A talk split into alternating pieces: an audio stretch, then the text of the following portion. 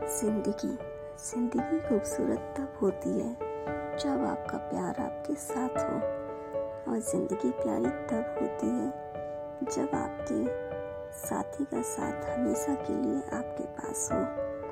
ज़िंदगी दो पहिए की गाड़ी है, एक प्यार है तो दूसरा साथ है। प्यार पास ना हो कोई बात नहीं, पर किसी अपने का साथ ज़रूर होना चाहिए। ज़िंदगी के इसी सफ़र में किसी अपने का साथ और उसी साथ के साथ थोड़ा सा प्यार मिल जाए। तो क्या बात है?